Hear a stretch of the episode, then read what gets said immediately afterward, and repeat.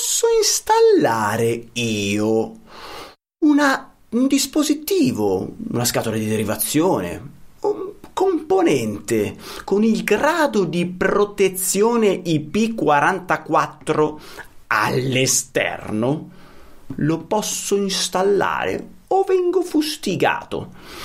Lo scopriremo subito dopo la sigla! Elettricista felice, idee, novità, cazzeggio per trasformare un comune elettricista in un elettricista felice a cura di Alessandro Vari. Carissimi, carissimi ascoltatori, noi siamo qui e parleremo di grado di protezione. IP44, questo componente, e con questo grado di protezione lo posso ficcare all'esterno senza pensieri? Sì o no? Non ne parlo da solo come sempre, ma ne parlo in compagnia del nostro... L'esperto del giorno l'esperto del giorno, il grande oh, oh, oh, Alessio Piemonti. Ciao Alessio, per chi non ti conosce chi sei e cosa fai? Ciao Alessandro, grazie della presentazione. Io sono il progettista capotecnico del mio studio di progettazione, sono membro del CEI e ho creato un brand che si chiama Il Professionista Elettrico. Grande, grande Alessio. Allora, il professionista elettrico, come dico sempre io, il miglior posto dove un elettricista può andare per capire, togliersi tutti i dubbi nel, sulle normative che regolano il nostro bellissimo mestiere. Ma questo IP44, cioè grado di protezione IP44 per i nostri dispositivi, è idoneo questo grado di protezione per ficcare il nostro dispositivo senza pensieri all'esterno o mi devo porre qualche domanda? Beh, la prima cosa è capire cosa vuol dire IP44. Il grado di protezione è generalmente po- è realizzato con due cifre. La prima cifra rappresenta la protezione di quell'involucro contro la penetrazione di corpi solidi. Okay. La seconda cifra invece rappresenta la protezione contro la penetrazione di liquidi. Ah, di liquidi, esatto. Ok.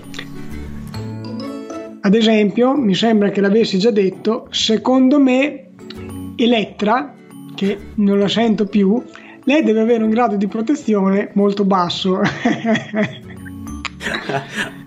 alla penetrazione di corpi solidi e poi di liquidi. Basta. E eh, vabbè. Ma che brutto, cioè questa... No, io non posso. Bestie.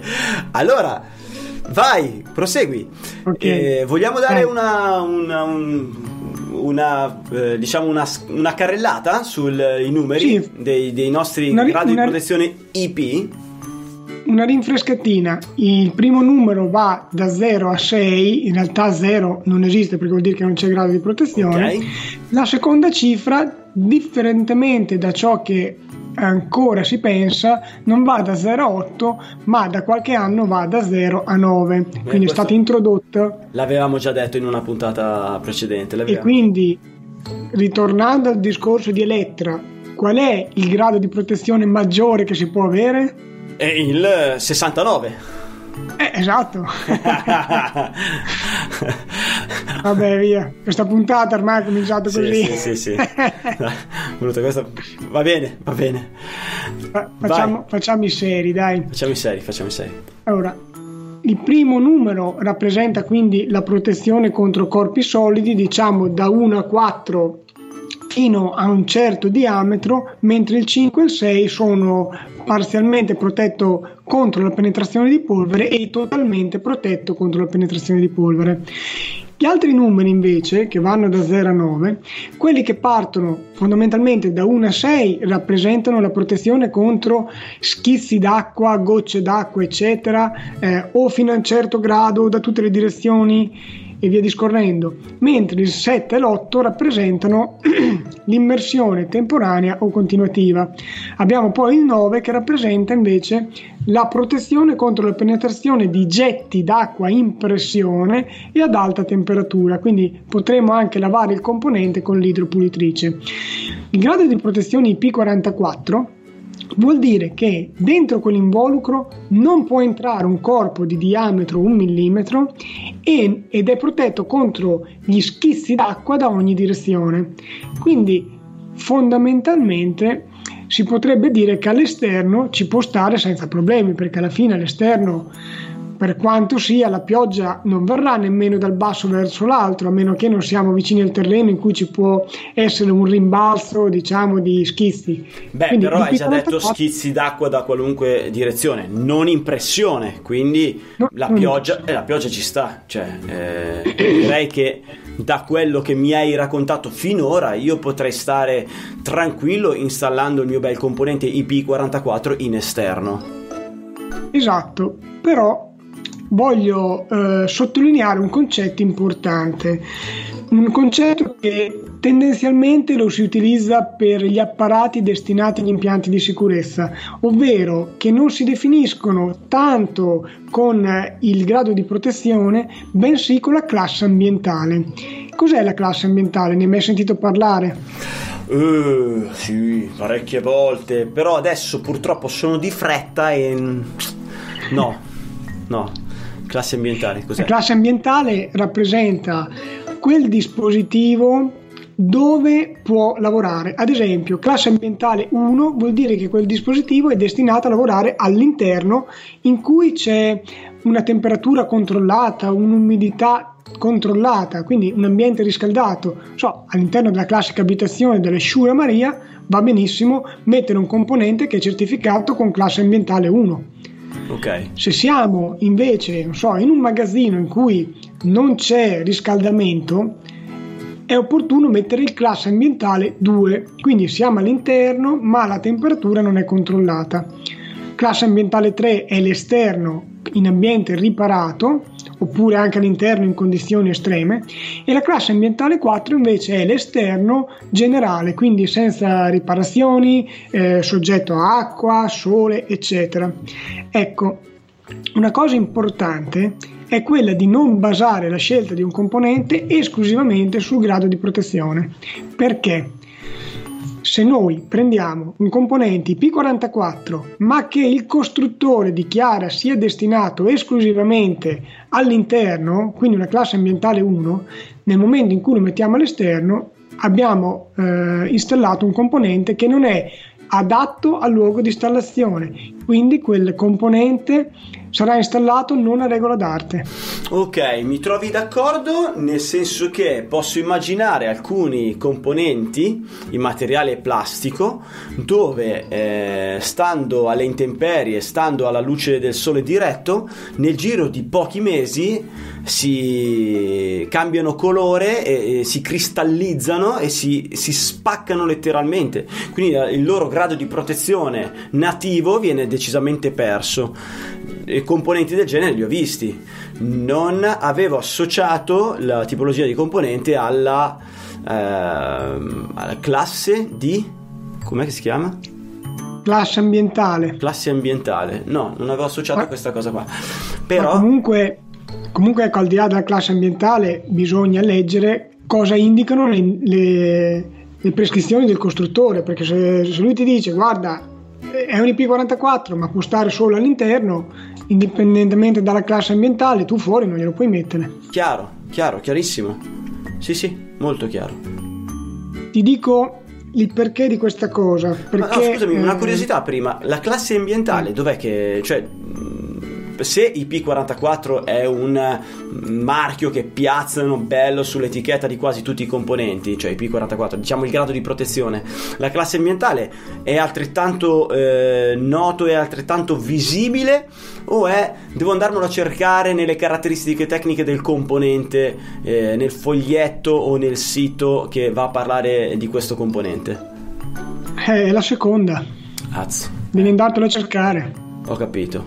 Però diciamo che se vado a prendere un infrarosso per esterno, cioè anche senza andare a vedere le istruzioni, al di là del suo grado di protezione che sarà idoneo, io posso immaginare che questi non mi vendano un infrarosso per esterno e poi gli danno un grado ambientale 1.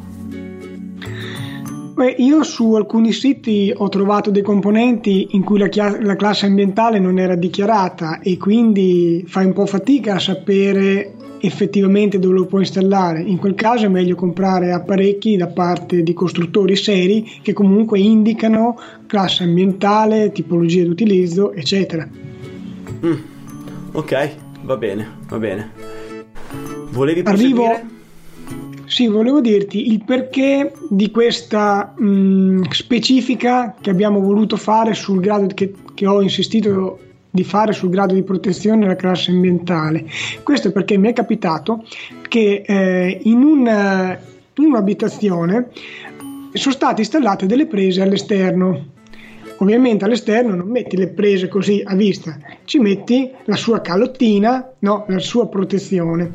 Ebbene, l'installatore ha trovato una protezione che era IP64. Ok. Quindi un bel grado di protezione. Poi andando a leggere nelle indicazioni del costruttore c'era scritto che era un componente con classe ambientale 1 e che doveva essere utilizzato esclusivamente all'interno e quindi è nato il contenzioso con l'elettricista che gli hanno fatto un buccio di culo eh, non da poco. Ma dai, cioè, briscolaccia, è il caso che dicevamo prima allora, cioè può essere che eh, tu vai a in- intuire che quel componente possa andare bene per l'esterno in quanto ha un grado di protezione altissimo e invece, invece no e invece eh, il costruttore stesso ti indica il fatto che non può stare all'esterno. Probabilmente proprio perché le plastiche sono delicate al, eh, ai, ai, raggi UV del sole piuttosto che all'acqua caldo freddo caldo freddo allo sbalzo termico. Eh, già. un altro, un'altra, un'altra puntatina dove mi hai stupito caro Beh, il mio questa, amico ed esperto Alessio Piamonti. Questa direi che è una bella chicca perché molti non, non hanno mai pensato a questo aspetto e quindi può essere fondamentale saperlo. No, decisamente, anch'io. Ho 21 anni che faccio questo mestiere improprio, eh, che vergogna, cribio. 21 anni che faccio questo mestiere e non ho mai eh, letto della classe. Non mi resta neanche in mente il nome. Classe no. classe ambientale. Classe ambientale. Allora a questo, punto, a questo punto Alessandro ci sta la marchetta iscrivetevi al gruppo Facebook Il Professionista Elettrico, andate sul sito ilprofessionistaelettrico.it, informatevi su questi aspetti. E che cavolo, dai, e fatelo, che è tutta salute. Va bene, Ale, eh, vuoi aggiungere qualcos'altro? Io direi Ma che come direi... consiglio inutile del giorno l'ho appena dato, cioè andate sul professionistaelettrico.it per, per, informarvi meglio. Al di là di questo... Anzi, direi che altre, altre, cose non ce ne sono, verificate sempre che l'apparecchio, oltre il grado di protezione, non abbia una classe ambientale non idonea al punto in cui lo volete installare. Guarda, ovviamente hai ragione, però ti rendi conto che adesso per ogni componente devo andarmi a cercare questa caratteristica, beh, se c'è sul foglietto ho vinto, se non c'è il foglietto, sai che ti vendono il componente così libero, andare sul sito e capire se questo è idoneo o non è idoneo. Però è... no, perlomeno, perlomeno, capire se eh, c'è una qualche prescrizione che ti dice esclusivamente per ambienti interni. Certo. Quella sarebbe almeno la, la cosa fondamentale. Sì, no, beh, allora, chiaro, c'è da dire che ehm, molti, sì, molti componenti che installiamo da sempre all'esterno, non avendo mai guardato, potrebbe, per, potrebbero essere progettati solo per stare all'interno. Mi parrebbe, mi parrebbe una roba, uno shock, capito? Però, però può essere. Va bene. Ma in effetti lo sai che molti costruttori non la indicano la classe ambientale. Mm. Quindi, Quindi, è un dato che potrei non trovare. Vabbè, ma se non la indicano, esatto. io mi fido solo della, della protezione e basta. Poi al limite scopro che, che dopo, se dopo poco si, si devasta il sole, eh, vabbè, vabbè eh, ho sbagliato qualcosa, cioè non c'è dubbio, no? Già. Va bene. Bene. Grazie Al- Ale, mi sono fatto malissimo. Grazie Alessio. Ehm, ringrazio tutti quelli che ci hanno ascoltato fino in questo momento, sia su YouTube che dal- dalle vostre cuffiette su Spreaker o su Spotify. Un abbraccione, vi ringrazio, vi saluto e teniamoci in contatto! Elettricista felice, idee, novità, cazzeggio per trasformare un comune elettricista in un elettricista felice a cura di Alessandro Vari.